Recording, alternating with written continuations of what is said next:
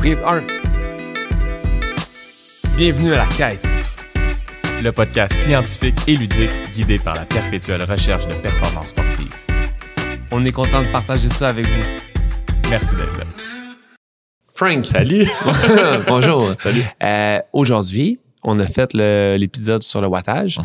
Je voulais qu'on fasse l'épisode sur la- le pace de course également, parce qu'on a fait un épisode auparavant sur la FC Mhm. et tout ça se met ensemble et s'imbrique. C'était le mur. Le mur, mur. des, Le ouais, mur de la compréhension. des objectifs. C'est bon. Ok, ouais. Euh, fait que Pour, pour qu'on outrepasse le mur. Oui. Je comprends, ok, c'est bon, Voilà. je comprends. Ok, j'étais Euh, ça fait fin vraiment négatif. Non, non, On c'est très positif. C'est un beau mur, en fait. ok, c'est euh, c'est pas péjoratif du tout. Ok, c'est bon. Donc, pace, Oui. pace de course. Yes. Je veux qu'on en parle. Mhm. comment, comment détecter nos zones, comment les utiliser, de quelle façon on peut prendre l'information du pace puis l'appliquer à nos entraînements pour être plus performants. Pour commencer, le pace. Yes. Qu'est-ce que c'est? Le pace, c'est, c'est ton déplacement, c'est la charge externe que représente l'activité. Fait que tu as ta fréquence cardiaque d'un côté, puis tu as ton pace de l'autre, puis on met ça ensemble. Parce que quand on parle de pace, c'est toujours pour parler de quelque chose d'autre. Parce que le pace en soi, ça représente le stress mécanique que la course représente, Ouais. mettons, à cette vitesse-là. Mais c'est aussi parce qu'on parle de plein d'autres choses d'une manière sous-entendue. Un certain pace amène une certaine production de lactate, une certaine utilisation de tes fibres lentes ou rapides, un certain pourcentage de ton VO2 max. Puis quand on parle de course à pied, on parle de VAM, vitesse aérobie maximale, Ouais. pour parler de la vitesse à laquelle on utilise un maximum d'oxygène. Donc, tous ces marqueurs-là sont impliqués lorsqu'on parle de pace. OK. Fait que c'est pour mesurer la difficulté de la tâche, tout simplement. Pour la VAM, c'est la même chose que pour la PAM en vélo, en fait. C'est Oui. ce que tu peux maintenir comme intensité élevée pendant 5 minutes. C'est ça. 5 à 8 Cinq à huit minutes, minutes. environ, exactement. Mais souvent, on va le tester sur un effort d'environ 5 minutes. OK. Ouais. Puis qu'on va revenir plus tard, je suis sûr. Mais Ouais. euh, généralement, PAM et VAM, c'est interchangeable, sauf que PAM, c'est en watts, puis VAM, c'est en kilomètres heure. OK. C'est une vitesse. L'épisode de pace va être très similaire à l'épisode de watts, Oui. de wattage, parce que c'est une source, pas de puissance, mais on peut se servir de cette donnée-là pour se créer des zones d'entraînement Ouais. qui vont être corrélées à notre fréquence cardiaque. Ouais. Maintenant, comme à l'AFC, il y a plusieurs types de, de zones, des, des systèmes à trois zones, cinq zones. Est-ce qu'au niveau du pace, on utilise un système à cinq zones pour essayer de créer justement la- le, le parfait équilibre entre la FC et le pace? C'est une méthode qui est fréquemment utilisée, 5 zones, pour ceux qui font de la plus courte distance ou est-ce qu'ils ont besoin de performer à des très hautes vitesses. On va peut-être ajouter une sixième et une septième zone, mais pour le commun des coureurs, on va parler d'un système à 5 zones. Course de fond, mettons. Course de fond. À partir de 5 km et plus, on parle de 5 zones.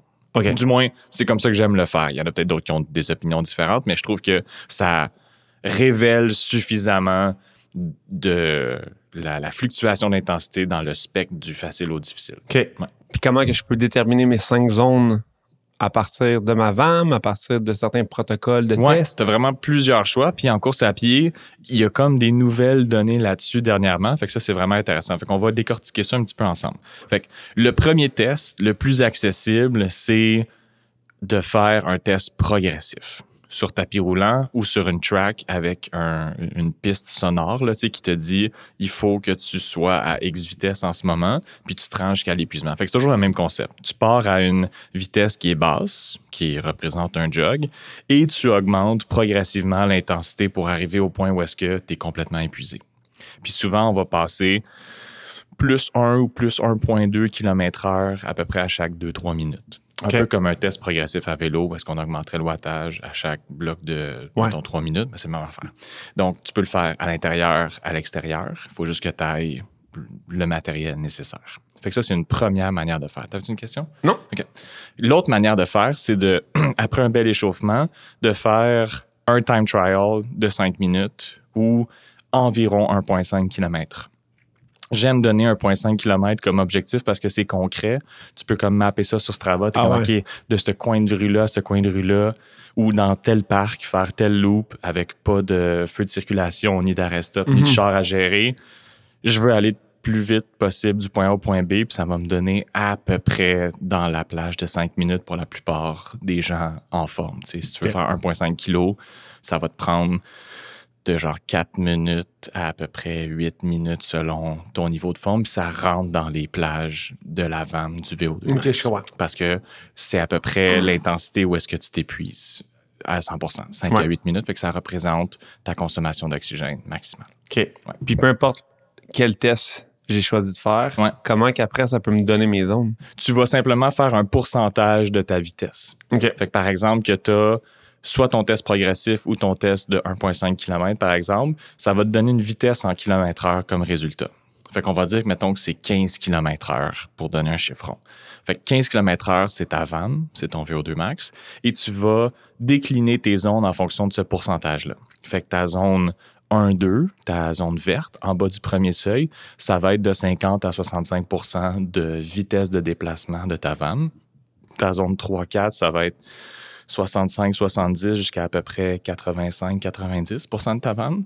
Puis après ça, ta zone rouge, ça va être 90% de ta VAM et plus. Puis après ça, c'est une sixième puis une septième zone. Souvent, ça a commencé à 115% 120% à peu près de ta OK. VAM, les, les vitesses supérieures. Puis après ça, ta vitesse maximale de sprint, de déplacement, que là, c'est nettement plus vite que ta OK. VAM. Ouais. Mais ça, ça me donne un chiffre en kilomètre heure. Ouais. Mais quand on parle de pace, en général, on va dire à combien de minutes je cours mon kilomètre. Oui, c'est vrai, tu as raison. Fait qu'il faut juste faire un pas de plus dans la conversion où est-ce Mhm. que ton résultat va être en kilomètre heure, puis là, tu le transfères en minutes par kilomètre. Mais les deux expriment de la vitesse. Minutes par kilomètre ou kilomètre par heure, c'est juste deux manières différentes d'exprimer de la vitesse. Fait que tu pourrais juste avoir tes zones en kilomètre heure ou tu pourrais avoir ta VAM en pace, donc en minutes par kilomètre, puis faire la conversion. Mais là, il y a une twist. Mettons que tu as 15 km heure de VAM, ça donne 4 minutes du kilo, Oui. right? Et là, si tu veux avoir ton pourcentage de ta VAM pour, mettons, ta zone 1-2, qui est à peu près 50 à 65% il faut que tu fasses non pas 50% de ta VAM, mais 1,5 fois ta VAM. Je te donne un exemple. Si tu es à 4 minutes du kilo, puis tu le divises en deux, ça donne 2 minutes du kilo. Hmm. Mais là, ça, c'est vraiment vite, ça n'a pas Très rapport. rapide. C'est ça. Fait faut que tu fasses l'inverse. Fait qu'il faut que tu multiplies ton 4 minutes du kilo par 1,5 pour que ça donne 6 minutes du kilo. OK. Tu comprends? Donc, si je veux être entre 50 et 65 mettons, de ma c'est VAM, fois 1,5 à Exact. fois 1,35. Ah. Fait que le truc que je donne aux gens, c'est mettez-le en secondes, puis après ça, faites l'inverse. Fait que mettons 4 minutes du kilo, c'est 240 secondes, 4 fois 60, right? Ouais. Puis tu fais 240 fois 1,5. Ça va te donner 360. Donc, ça te donne 6 minutes du kilo pour le bas de ta zone 1. Ah. Puis après ça, pour 65 mais tu fais fois 1,35. Pour 90% tu fais fois 1,1. Et ainsi de suite. Étant donné qu'à la course à pied, il y a un facteur de stress mécanique, Ouais. Est-ce que c'est un peu comme le vélo, ce que tu arrives à avoir quand même tes zones d'entraînement de pace qui ressemblent à ta zone de cœur? Ou ça vient créer justement un, un genre de choc de stress mécanique qui fait que tu peux pas vraiment être dans la même zone? Ben, ça prend en compte le fait que tu vas être sur le plat. Parce que dès Ah oui, que tu évidemment. montes ou que tu descends, Mhm. là, ces zones-là, ils prennent un peu le bord parce que ta, ta puissance de travail en watts, là, la même chose qu'à vélo, change avec la pente. Quand on est un cycliste, on est habitué Exact. à y penser, mais on dirait qu'en course à pied, on y pense, mais pas autant. Non, ça, exact. Fait que dès que tu as moins, je sais pas, 2-3% de pente, tu réduis de beaucoup ta puissance mécanique nécessaire pour aller à la même vitesse. Donc, ça réduit ton coût de FC euh, et donc ton effort. Fait que tu veux l'ajuster. Fait que ta, ta- ton pace est vraiment juste valide sur le plat si tu l'as testé sur le plat. Puis c'est pour ça que de prendre la puissance de course à pied est intéressante pour gérer les changements du terrain. Puis ça, c'est sans parler des gens qui font de la trail, qui ont vraiment besoin de considérer. Mais c'est ma prochaine question par Ouais. rapport à la course en trail. Comment Ouais. tu gères le fait que c'est constamment différent selon le terrain, selon le dénivelé? Ouais. Quand tu gères ton pace qui n'est pas du tout pareil que sur la course à pied en route? ouais, c'est vraiment pas facile. Tu as. Il y a deux grandes manières. La première manière, c'est de. Une fois que tu as fait ton test incrémenté, donc de passer de très facile à très difficile Mhm. d'une manière progressive, puis que tu as établi tes zones de pace en fonction de ton résultat de test, tu vas regarder c'était quoi ma valeur de fréquence cardiaque pour chacune de ces zones-là, puis tu vas te coller à ces zones de fréquence cardiaque-là en trail. Tu vas complètement évacuer l'aspect du pace, Hmm. puis tu vas simplement garder les zones de fréquence cardiaque associées aux zones de travail que tu cibles en fonction de la distance de ton événement. Fait de sens. Une autre manière, je t'avais dit qu'il y avait deux manières. Une autre manière, c'est de faire ton test progressif avec un capteur de puissance sur ta chaussure. Puis là, tu vas avoir tes zones basées sur pas seulement ta FC puis ton pace, mais aussi sur ta puissance que là, tu peux prendre en événement. OK. Est-ce que le capteur, c'est juste sur un pied ou c'est des capteurs sur deux pieds? Généralement, c'est un seul pied. Fait que donc, un peu le même flou qu'en Ouais. vélo. tu sais, Est-ce que c'est pareil gauche-droite? À un certain point, je pense qu'il faut juste qu'on avance puis qu'on se dise comme je prends cette information-là Ouais, puis je roule avec, là, mais c'est évidemment pas parfait. Mais Mais surtout qu'en trail, en plus, tu as des conditions de terrain qui peuvent faire en sorte que tu sois plus sur ton pied gauche oui, pendant... oui, c'est ça. Il y a des fois que tu vas versus- nettement plus. Ouais, vraiment. Je, je suis parfaitement d'accord avec toi. Fait que ça, faut juste que tu le prennes comme valeur moyenne plutôt que comme valeur instantanée. Un, peu comme d'ailleurs le wattage à vélo, le, le chiffre là, sur ton capteur de puissance, de puissance instantanée, prends-le avec un grain de sel. Souvent, c'est plus adéquat. Puissance moyenne, 3 secondes, 5 secondes, 10 secondes, pour avoir une idée de tu travailles à quelle intensité dernièrement, mettons, plutôt que instantané. Je comprends. Si j'ai un événement que je veux faire, là, que ce soit un 5K, 10K, un, un demi ou un marathon, comment est-ce que je peux estimer le pace auquel je devrais aller durant l'événement? C'est toujours basé sur ta VAM. OK. Si ton événement est plus court que ta VAM, ben là, tu vas aller plus haut que ton 100% de Ouais. ta VAM parce que tu vas utiliser tes ressources anaérobiques et neuromusculaires pour te propulser, puis tu vas max out ton système aérobie, puis fly and die. Mhm. Euh, alors que la plupart des gens font, mettons, de 5 kilos à marathon, voire ultra trail. Euh, là, tu vas prendre des pourcentages de ta VAM. Fait que si tu, plus ton événement est court, plus ça va être un haut pourcentage de ta VAM. Plus ton, événement est long, plus ça va être un bas pourcentage de ta VAM. Pour OK. te donner des exemples, un 5 kilos peut être fait 90, 95% de ta VAM. Un 21, 85, peut-être 90. T'es vraiment, vraiment fort, mais on va dire 85. Puis un marathon, c'est plus 75, 80, mettons. OK. Puis en termes d'intervalle, là, on va faire un épisode sur des intervalles Ouais. bientôt. Mais en termes d'intervalle, comment que je peux utiliser mes données de VAM puis mes données de, de zone d'entraînement pour un peu programmer à quoi pourraient ressembler mes euh, intervalles? ben, tu vas avoir tes mêmes zones, 50 à 65 pour ta zone verte, quelque part entre 65 et 85 pour ta zone jaune, Ouais. puis mettons 90 et plus pour ta zone rouge. Puis là, tu vas juste jouer avec les proportions que tu veux passer dans chaque zone. Ouais. On a parlé dans des autres épisodes de l'importance de passer la majorité de ton temps à basse intensité. Fait que tu vas t'assurer que tes paces d'endurance de base, tes paces de jog, là, de easy run que tu vas faire plusieurs fois par semaine, sont suffisamment basses, sont pas trop rapides pour Mm. défoncer ton premier seuil. Puis tu vas t'assurer que quand tu fais tes intervalles, que tu es dans les paces qui sont associés aux fréquences cardiaques des zones que tu cibles. OK. Je sais pas, je réponds à ta non, question. ça fait du sens. OK, parfait. Très bien sens. Ceci dit, le, le, le, le, moment où tu cours sous le premier seuil Ouais. est rarement respecté à la course à pied. Ben, Chez beaucoup de gens, c'est comme je, je cours easy jog et la personne n'arrive pas à parler, t'es comme c'est ça. Là, Ouais. Là, on n'est pas dans un easy, ça. easy T'sais, il jog. faut pas que ton easy jog soit 15 à 30 secondes plus lent que ton pace marathon. Non, c'est ça. Il faut que tu sois loin de ton pace de course, peu importe ton pace de course, à part peut-être si tu fais du ultra trail, parce que tu fais, mettons, 160 kilos. Là, Mhm. ça se peut que ton. Quand tu es en train de courir dans ton ultra, là, pas quand tu montes des côtes euh, à Ah la ouais. marche, là, tu sais, que ça ressemble à ta vitesse de jog parce que, basically, tu jogues pendant ton, ultra. tu sais. Mais pour le reste du temps, il faut que ton easy jog soit nettement plus lent que ta plus lente vitesse de course Ouais, ouais. d'événement. Tu comprends ce que je veux dire? Ouais. Absolument. Ben, D'où la pertinence, je crois, de faire des tests justement de VAM Ouais. pour que les gens réalisent à quel point. C'est lent. ils- Ouais, c'est lent. À quel point ils courent peut-être trop vite dans leur sortie de.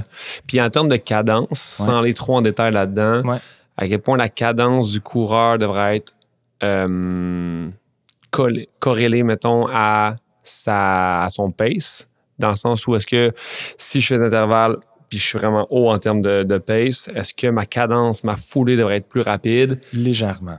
Légèrement. Ouais, mais pas tant que ça. OK. On aimerait qu'il n'y ait pas une trop grande différence entre la cadence à basse intensité Mhm. et la cadence à haute intensité. On aimerait, juste d'un point de vue dissipation des forces de réaction au sol, à chaque fois que tu mets un pied au sol, l'intensité à laquelle tu atterris Mhm. en termes de force, elle est remontée dans ton corps. Fait que plus tu as une basse cadence, plus tu fais des, Ah, ouais. coups au sol, plus c'est des chocs qui remontent dans ton corps. Fait que à cause de cette raison-là, on veut que notre cadence soit élevée pour qu'on fasse des petits pas, pour que chaque pas amène une faible quantité de force qui remonte dans le corps. Pas de Fait que- ninja, en fait. Pas de ninja exactement. Le, le, le, le floor is lava, le, Mhm. le sol c'est de la lave. Donc, ouh, ouh, on est léger sur le sol. Euh, et on veut que ça, ça soit aussi vrai à basse qu'à haute intensité pour que la, les risques de blessure ou en tout cas le, le coût que chaque pas représente ne soit pas trop euh, coûteux, on va dire. pour Coûteux. le corps humain. Ouais, Ouais, ouais. c'est ça. Fait que, mettons, généralement, on recommande plus que 170 pas par minute puis peut-être tendre vers 180 pas par minute. Fait que, mettons que tu es un coureur qui jogue à 172, 175, puis tu fais tes intervalles à 182, 185, c'est comme la, la fluctuation normale de, de cadence. OK. Il y en a peut-être qui sont hors de cette, de cette plage-là, mais on recommande aux gens, généralement d'un point de vue de prévention de blessures, d'avoir une cadence qui est relativement élevée, autour de 180. Pas exactement dessus, mais à peu près.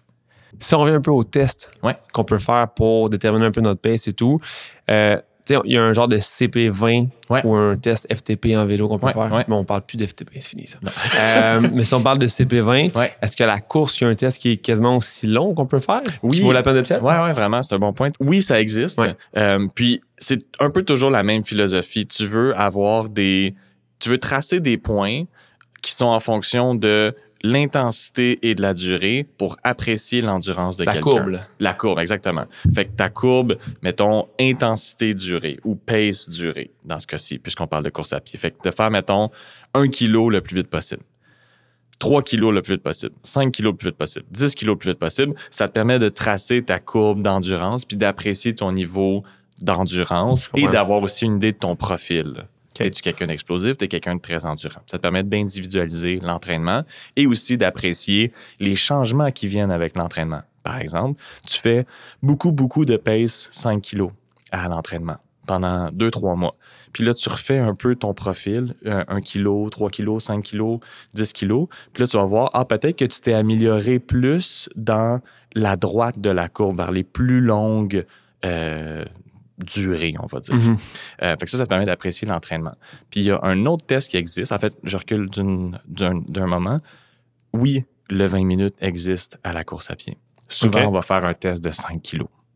Puis pour quelqu'un qui est en forme, ça va prendre à Ah, peu près 20 c'est ça. minutes. Ça va- tu vas faire ça à 4 minutes 10 kilos. À peu près, ça va te prendre grosso modo 20 minutes. Donc, tu as ton CP5 déguisé, ton, euh, ton, ton 1,5 kg. Tu as ton 20 minutes déguisé avec ton 5 kg. Fait que c'est toujours un peu la même chose. Personne n'a rien- le vélo n'a rien inventé, la course n'a rien inventé. ouais. C'est juste, on veut tracer une courbe, tout Je simplement. comprends. Euh, fait que t'as ça. Puis t'as aussi une petite spécialité coureur qui est la réserve de vitesse anaérobique. Et ça, c'est deux petits tests qui prennent une seule séance à compléter si tu veux, qui te renseignent sur ton profil à toi lorsque tu te compares à d'autres. OK. Fait que ce que ça prend, ça te prend une vitesse de déplacement maximale puis une vitesse aérobie.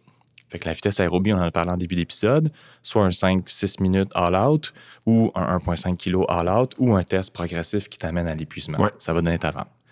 C'est pour ça que ça te prend ta vitesse de déplacement maximale qui va souvent être sur un 10, 20, 30 mètres lancé, où est-ce que souvent tu as des timing gates euh, ou quelqu'un avec un, deux chronos qui, se, qui, qui prennent la mesure pour avoir ta vitesse moyenne sur 10, 20, 30 mètres, qui est ta plus grande Mm. vitesse de déplacement possible parce que tu arrives avec un swing, tu arrives avec un, un air d'aller. Puis tu prends cette vitesse-là en kilomètre heure, tu la compares à ta vanne, qui est aussi en kilomètre heure, et ça te permet d'avoir une idée de ta réserve entre ta vitesse de déplacement maximale et ta vitesse aérobie maximale. As-tu peu d'espace, beaucoup d'espace?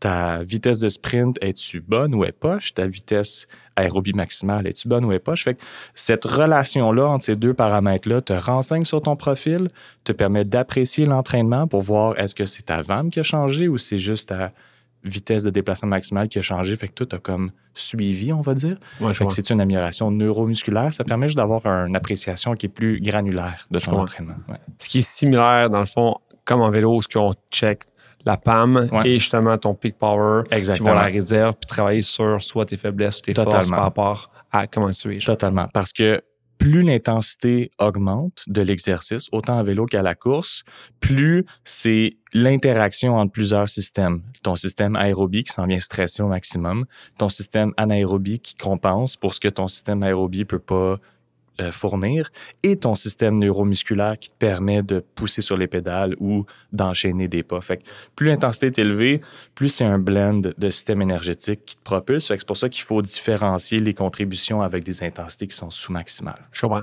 Puis, comme en vélo, ce qu'on peut faire des entraînements sur trainer, puis on parlait tantôt de les différents euh, outils qu'on peut utiliser, capteurs de puissance. Ouais. Si je fais mes tests sur tapis roulant, à quel point c'est similaire à l'extérieur, sachant que le tapis amène ta foulée, pas par elle-même, mais Un peu, là. un peu. Ouais, ouais. Est-ce que, est que mes tests sont similaires? Est-ce que je devrais ajuster mon, mon- mes zones d'entraînement en pace l'hiver sur tapis versus l'été à l'extérieur? Ouais. Ou c'est quand même similaire? Ben, la plupart des gens qui sont expérimentés à courir sur tapis vont appliquer une pente de 0.5 ou de 1% pour au moins que la charge externe, la, la- excuse-moi, la charge interne, ce que ça te coûte de courir sur le tapis pour, mettons, 12 km heure, ressemble un petit peu plus à l'extérieur. OK. Fait que de mettre une petite pente, ça rend ça déjà un petit peu plus comparable à Ouais. l'extérieur. Mais après ça, il y a des équations qui existent pour prendre la vitesse sur le tapis, ce que ça coûterait vraiment à l'extérieur, puis aussi moyen de le corriger pour la pace, euh, pour le- la pente, excuse-moi, Mhm. pour euh, les gens qui font de la trail. Donc, ces équations-là existent. OK. Puis Si on parle de trail, Ouais. VAP. Oui. Ça, Ouais. apparaît sur mon, sur Oui, mon sur Strava. ouais. Et là, je suis comme, ah oui, VAP, Ouais. yes. Super. Qu'est-ce que c'est? Pourtant, je fume pas, tu sais. Non, c'est ça. Bonne. Ouais. Qu'est-ce que c'est? Ouais, fait que la VAP, c'est la, vita- la vitesse euh, ajustée pour la pente. Donc, ça a une composante de- d'ajustement pour le fait que tu ailles monté une côte ou descendu une côte aussi. OK. Fait que donc, c'est l'équivalent de ce que serait ton pace sur le plat pour le niveau d'effort que tu as donné dans la côte. OK, wow. Fait que mettons que tu cours à, sur le plat à 5 minutes du kilo, tu pognes une pente, tu ralentis à 6 du kilo, ben, l'application fait un transfert de ce niveau d'effort-là à 6 minutes du kilo, ça aurait représenté quoi sur le plat? Ça aurait-tu été encore 5 ou ça Ah, aurait wow. été 4,30 parce que là, tu as vraiment poussé fort, mettons? Est-ce que la précision est quand même bonne ou? Je la connais pas, j'ai juste regardé ce que ça voulait dire un jour Ouais. parce que moi aussi j'étais comme mais qu'est-ce. Euh, mais je sais pas c'est basé sur quel algorithme, je, je sais pas à quel point c'est fiable.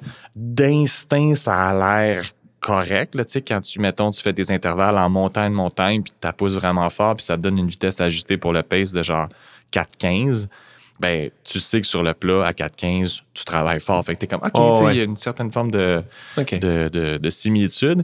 Et les- ça existe aussi à vélo sur Training Peaks avec NGP, Normalized Graded euh, Pace. Fait que c'est exactement la même chose que Strava, mais appliqué à vélo avec différents algorithmes. Ça te donne Ah, le ça. wattage que ça aurait donné euh, pour ton, euh, ton, ton effort. ça fait de sens. Dans l'autre épisode où on parlait de vélo, Ouais. je te demandais si c'était grave avec le wattage de zooker entre ma zone d'entraînement 2 et 3. Vu que la FC est une valeur qui bouge quand même lentement, euh, est-ce que à la course, c'est la même chose? Si mon premier seuil, je cours pas loin, puis des fois, je viens faire un peu de tango l'autre côté, fait que je passe de zone 2 zone 3, mais que ma, ma dérive cardiaque se fait pas parce que je vais pas assez longtemps, est-ce que ça peut être autant dommageable ou taxable pour le corps qu'en vélo? Je pense que ma réponse est la même qu'à vélo, pour ceux qui ont écouté l'épisode. C'est si ton cœur n'a pas le temps de transférer à la zone jaune, à la zone 3, je pense que d'un point de vue systémique, ça te coûte pas si cher de faire ce zouk-là. Si par contre, euh, ton cœur a le temps d'y aller, parce que là, tu zoukes un peu trop, ou tu l'as tellement fait que là, il y a une dérive qui s'installe, euh, là, je pense qu'il t'en coûte un petit peu plus cher parce qu'on sait que lorsque on franchit le premier seuil, on commence à avoir des perturbations autonomiques, on commence à avoir des perturbations de notre système nerveux central qui nous coûtent un petit peu plus cher en récupération euh, que de rester en dessous du seuil pour Ouais. quelques fractions de kilomètres heure de plus. Fait qu'il y a peut-être un intérêt pour être sûr de maximiser toutes les adaptations de basse intensité, de vraiment frôler, frôler le seuil. Mais il faut comprendre aussi que c'est pas nécessairement coupé au couteau non plus. Si tu si tu le frises un peu, ça reste un continuum de la très basse ouais. à la très haute intensité. C'est un blend d'adaptation, c'est un blend de perturbations systémiques, puis physiologiques, puis musculaires. Fait que c'est pas tant la fin du monde. C'est toujours Puis- une question d'amplitude. Où est-ce que tu te trouves sur ce continuum-là? C'est quoi la marge que tu donnes à tes athlètes en termes de, de course, de pace, dans la mesure où, OK, je veux que tu cours un easy jog Ouais. entre 50 et 60, entre... Mettons de, de, de pourcentage de VAM, genre? euh, ouais, non, mais en sens de, de marge de manœuvre. Mettons pour l'intensité cible. Ouais, mettons, tu sais, tu dis à quelqu'un, tu dis pas à quelqu'un court 5.5. Ouais. Tu dis, tu cours entre 5.5 et 6, Ouais. entre 5.5 et 6.5. Plus, plus l'intensité est élevée, plus ma. C'est précis. Ouais, plus Ouais. mon range est comme sniper. Puis mes zones de- d'endurance de, base, c'est le 50 à 65. Puis souvent même 50 à 65% de ta Oh VAM. oui. Euh, puis même que des fois, je vais comme enlever le dernier 5% pour être sûr qu'ils défoncent pas. Fait que je vais leur donner le range Ah, ouais, 50 ouais, ouais. à 60. Comme ça, même si ils zoukent un peu à 60, Mhm. je sais que je suis relativement loin Ouais. de mon premier seuil. Alors qu'il y a des fois où est-ce que je vais vouloir les pousser proches du premier seuil, quitte à accepter d'être un peu en train de marcher sur la ligne Mhm. métaphorique, alors que, puis là, certains de ces athlètes-là vont se reconnaître, mais genre, je leur dis, c'est trois fois cinq minutes à 3,35. Donne-moi pas 3,40, puis donne-moi pas 3,30. Je veux que tu... évidemment, la vitesse instantanée, ça varie, mais ouais, ouais. tu vas avoir un- une vitesse moyenne pour l'intervalle qui va vraiment friser ce qu'on cherche. Puis quand tu l'analyses, ta séance sur Training Peaks ou sur Strava, tu peux isoler tes intervalles puis avoir le, le pace moyen pour l'intervalle. Puis c'est souvent pas mal target. Ah ouais. Ouais, c'est beau à voir ça. C'est comme les robots. Là, t'es comme, Ah, j'aime les robots. 3.35 flush. Exactement. Ah, 3,36. Yeah. Tu as dit le mot dérive tantôt? Oui. Passe à palette. Oui. Ma prochaine question par rapport à la dérive, c'est la FC a une certaine dérive. Ouais. OK. Est-ce que le pace va suivre cette dérive-là? Est-ce que plus mon, ma FC va monter à travers ma, ma long run, plus mon pace va diminuer? Va dans le sens inverse? Ou... Il y, a, il y a vraiment beaucoup d'éléments dans cette question-là, puis je vais amener quelques précisions. On parle de dérive lorsque il y a un découplage entre le pace et l'AFC associé à ce pace-là. Par exemple, que tu te cours à 5 minutes du kilo, puis ça te coûte, je sais pas, 155 de pulse, de fréquence cardiaque, il y a un couplage entre ces deux éléments-là qui va rester vrai pour une période donnée. Ouais. 15, 20, 75 minutes, ça dépend qui t'es. Mais éventuellement, si la vitesse reste pareille et que ta FC commence à monter sans redescendre, il y a une petite fluctuation qui est normale, Mhm. mais si elle monte sans redescendre, là, on commence à parler de dérive. Tout comme ta FC reste la même, mais ton pace commence à diminuer. Ouais, ouais. Fait que tu ralentis, mais il t'en coûte aussi cher pour ton organisme. Lorsque ces deux phénomènes-là se produisent, on parle de dérive. Et là, la dérive est un concept intéressant parce que si on exclut la déshydratation puis les facteurs environnementaux, là, si on fait juste isoler l'effort, ça renseigne sur ta durabilité en tant que coureur, en tant que machine aérobie. À une certaine intensité, théoriquement, on peut avoir un forever pace. On peut avoir une, une vitesse qu'on peut tenir d'un point de vue énergétique à jamais, en gros guillemets. là. Puis, euh, ça, c'est vrai, c'est comme théorique, parce que vient un moment où est-ce que tu fatigues, tes réserves de glycogène diminuent, ta perception d'effort, juste pour ton cerveau, ça augmente, puis là, il y a une dérive qui s'installe. Des fois, c'est après trois heures en bike, puis des fois, c'est après, je sais pas, cinq heures de randonnée, mettons, à pédestre, Mhm. mais ça arrive un jour. Pourquoi ça nous intéresse en tant que scientifique du sport puis en tant qu'entraîneur, c'est que si ta dérive puis que tu es supposé être en zone 1-2 se produit après une heure ou elle se produit après quatre heures, tu pas la même machine d'endurance. Le moment où survient la dérive te renseigne sur toute ta machine aérobie puis euh, comment tu gères ton effort. Ça te permet aussi de voir, mettons dans un marathon, est-ce que tu as couru au bon pace? T'es- T'es-tu parti trop vite, puis que ta dérive a commencé au 21e kilo, ou tu as été Mm. super conservateur, puis ta dérive a commencé au 40e kilo, mettons. Ouais. Fait que ça permet de poser un regard sur une performance ou même sur un training pour te renseigner sur tes acquis. Mettons que tu commences à ta, vélo- ta, ta saison de trainer à l'intérieur sur le vélo ou sur le tapis roulant, mettons qu'il commence à faire frais puis c'est l'hiver. Tu vas pouvoir gager la durée de tes longues courses en fonction de ta dérive. Une fois que tu commences à avoir une dérive, tu as atteint ta dose minimale recommandée pour avoir un stress aérobie. Tu pourrais arrêter là ta séance. On parle de combien de points de FC? Ben, c'est ça, de- ça dépend un peu du calcul, là, mais souvent, c'est à partir de comme 5 à 10% de découplage. Ça, ça commence à être notable à partir de 10% Puis comment que je calcule mon Comment tu calcules 10%? ça? Voilà. Donc, tu prends. Les concepts sont en fonction de la vitesse critique, mais on n'en a pas parlé à date, fait que je vais juste te faire un synonyme de vitesse critique. OK? Je parque cela pour un épisode Ouais. futur. Mais on va dire que c'est un pourcentage de ta VAM.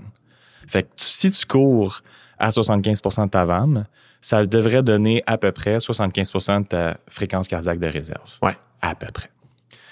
Et donc, ça donne un ratio qui est à peu près 1, 75% 75% Si ton 75% de VAM reste le même, puis que ta FC passe de 75 de ta fréquence cardiaque de réserve à 82% de ta fréquence cardiaque de réserve, tu fais 82 divisé par 75, ça donne 1 point, je sais pas, le 0,6, je sais pas trop c'est Ouais. le calcul, mais tu comprends. Ouais. Et donc, lorsque ce ratio-là change de plus de 10% puis qu'on est passé de 1, lorsqu'on atteindrait 1,1, là, on commence à lever le petit drapeau de la dérive, puis on sait qu'on a un peu maximisé nos adaptations de basse intensité pour aujourd'hui. Donc, ça vaudrait pas le coup de continuer. Ben, c'est là que tu tombes dans la conversation de la dose minimale effective. Donc, c'est quoi le minimum que tu dois faire, que tu dois faire pour avoir tes adaptations? Ben, la dérive peut être un concept qui renseigne sur la dose minimale effective. Tu peux continuer. C'est juste que selon le stress mécanique de l'événement, de la course à pied ou de ton training, peut-être qu'à un moment donné, tu veux arrêter là pour juste pas augmenter ton facteur de risque. Fait que pour un, un suivi de progrès, Ouais. je pourrais suivre ma dérive. Le moment où elle, elle commence, Ouais. puis voir est-ce que ça se repousse dans le temps. 100% Wow. Ouais. Avant de conclure, je veux qu'on parle de trail un peu Oui. parce que c'est clairement plus difficile de suivre son pace. Ouais, vraiment. Même sa FC en trail, c'est plus tough. Ouais. Euh, s'il y a un événement qui s'en vient, s'il y a un workout qui s'en vient, comment je peux gérer mon pace? Est-ce que je veux en tenir un moyen? Comment, avec le dénivelé, a un calcul mathématique, genre, que je peux c'est- faire? C'est tough. mettons que tu as ta fréquence cardiaque, tu peux y aller en fonction de tes zones normalisées sur le plat, puis te dire, mettons que ma zone 4, c'est de 165 à 175 de FC, ben, je vais viser d'être en zone 4 pour faire mes intervalles en trail, mettons. Ouais. Ça, c'est mettons que tu montes la montagne, genre pente de ski. là. Tu Ah ouais. Fait que ça, c'est une manière. Une autre manière, si, mettons, tu n'as pas accès à l'AFC, euh, soit que ton capteur est mort ou que tu n'en as juste pas, euh, tu pourrais y aller avec la vitesse d'ascension verticale. Ça, c'est un marqueur qui est en mètres par heure, puis qui te donne une vitesse d'ascension. Vraiment, tu, tu parcours combien de mètres de dénivelé par heure, tout simplement. Hmm. Puis ça, ça range de, ben, de zéro, là, si t'es sur le plat, à 1000, 1500, peut-être 2000, c'était vraiment, À l'heure? à l'heure. C'était vraiment, vraiment shape. Puis si la pente est vraiment, vraiment importante, tu sais, Oh, c'est ouais. un- c'est une corrélation entre l'intensité de la pente Mhm. puis la vitesse à laquelle tu l'attaques. tu sais. Exact. Ouais. Fait que, tu sais, à partir de 1000, 1200, là, c'est tough. Là. Ah ouais. C'est dodo Ouais. après. Là. Ouais, exact. Fait que. Donc, c'est une manière de gérer ça. Fait que tu pourrais peut-être te pratiquer à, à filer 500 mètres par heure. C'est dur à combien sur 10? Puis après ça, ta FC à 500 mètres par heure, ça ressemble à quoi? Puis là, tu te places un peu sur ton système de zone qu'on a parlé Ah tantôt. ouais. Ou tu te files genre, OK, 1000 ou 1200 mètres par heure, c'est 8,5 sur 10. Fait que même si tu as à marcher pour monter ta côte, tu es dans ta zone d'effort en termes de FC et dans ta en termes de perception d'effort. Fait que tu atteins tes objectifs, même si tu n'es pas en train de physiquement courir. Fait que c'est quand même rassurant de se dire, même si je marche, j'atteins mes objectifs. Vrai. Et c'est tout aussi vrai, d'ailleurs, c'est pas tant le sens de ta question, mais je le rajoute pareil, pour la basse intensité. Tu sais, en trail, des fois, on se dit, ouais, mais là, je marche. Genre, c'est sûr qu'il se passe rien. Tu sais, tu montes une côte, là, Uh-huh. là, tu marches, mais tu regardes ta FC, puis t'es à, je sais pas, 149. Ben, d'un point de vue systémique ou physiologique, tu as des adaptations de basse et voire même de moyenne intensité ouais. même si tu cours pas. Fait que ça peut être stratégique en trail de utiliser ça pour avoir une très, très grosse charge centrale, mettons en termes de débit cardiaque puis d'intensité d'effort, Mhm. sans une très grosse. euh, sans un très gros stress mécanique. Monter une côte, c'est quand même tough, mais c'est bien moins tough que de descendre la Ouais, côte. exact. Fait que tu pourrais attaquer la côte à la course, prendre des pauses passives ou même redescendre à pied pendant ta fréquence, ta- ta- ton intervalle de repos, réattaquer en montant, puis faire plusieurs intervalles de ça. Puis une fois que tu es rendu en haut de la montagne, ben, tu vas juste descendre à pied, en- sans courir, c'est en, en marchant. Ouais, tu as géré ton stress mécanique en ayant quand même une grosse dose centrale. Intéressant comme données. Y a-tu d'autres choses qu'on n'a pas parlé dans, au niveau du pace que tu aimerais ajouter? Ben, tu sais, je veux deux choses. Je veux que les gens comprennent que les adaptations de la basse intensité se font très lentement. Donc, c'est normal que ton pace à basse intensité ne change presque pas au sein d'une saison complète d'entraînement. Par contre, je veux aussi qu'ils comprennent qu'il y a un coût plus élevé que dans d'autres modalités sportives de la haute intensité. D'un point de vue mécanique, la course Ouais. à pied, ça coûte cher. Fait qu'il faut vraiment respecter la haute intensité. C'est d'autant plus important de pas être toujours trop vite dans nos endurances de base parce que là, c'est un stress mécanique en plus d'un stress physiologique, ce qui fait que quand on arrive dans nos entraînements de haute intensité, notre système est peut-être déjà un petit peu fragilisé. Mais c'est aussi pour stresser l'importance de la quantification du volume puis la quantification du stress mécanique, de, de s'assurer que d'une semaine à l'autre, d'un training à l'autre, on laisse l'opportunité au corps de s'adapter puis qu'on a une progression qui est très, très lente. Et en parlant de progression, l'autre point que je voulais stresser, c'est l'importance des tests de performance, autant à vélo qu'à la course pour un entraîneur et pour un athlète, savoir c'est quoi les changements qui se produisent et c'est quoi la nature des changements qui se produisent, c'est vraiment intéressant. Est-ce que tu as changé plus l'aspect court de ta performance ou plus ta performance sur les efforts longs? Tu sais, comment tu réponds à l'entraînement Mhm. puis comment tu t'adaptes ou tu, tu, tu, tu gères tes événements futurs en fonction de ton profil, ça peut vraiment beaucoup renseigner puis être un peu euh, empowering. Là, ça donne un peu ouais. de la confiance en soi parce que tu, vas mieux gager ton entraînement. Est-ce que ça, ça te convient plus la court ou la longue distance? Parce qu'il y a une poussée de faire de plus en plus long toujours. Puis moi, je, je veux défendre un peu le fait de en faire moins long, mais aller plus vite. Oui, exact. Ouais. Ben, en termes de motivation puis d'appréciation de, sa séance aussi, dans le sens Oui. où si tu fais plein de tests puis tu gardes un suivi sur tes tests, tu as beaucoup plus de chances de voir évoluer dans certains, certaines sphères tes performances que dans Ouais. d'autres. Puis peut-être que tu aimes ça justement. Fait que, je pense que de, de pouvoir documenter, noter à Ouais. travers tous les tests qu'on a mis au début de l'épisode, ça fait vraiment du sens. Ouais. Surtout parce que les adaptations de basse intensité sont dures à, à apprécier. Ça se fait sur des semaines et des semaines et des semaines long, de training. Fait que ouais, c'est plus long. OK, super. Frank, c'est méga intéressant. Merci, On va faire une séance, euh, une séance, un épisode. Oui, C'est une séance, ben, une séance d'épisode. Ouais, voilà. Euh, sur la zone 2, Oui. parce qu'on parle beaucoup de champ de respecter la basse densité Ouais, et tout. Je pense qu'un épisode complet juste sur la basse densité Mhm. va venir mettre en lumière un peu le pourquoi qu'on veut que ce soit autant respecté chez les athlètes. Fait que Ouais. euh, très hâte de tourner ça avec toi. À suivre. Merci, right, thanks. Merci d'avoir été là avec nous. Pour toute question, désir d'approfondissement ou même pour des demandes spéciales, écrivez-nous. Pour nous joindre, vous pouvez nous écrire par la poste, mais l'idéal, ce serait via notre page Instagram La Quête Podcast. D'ici là, bon entraînement!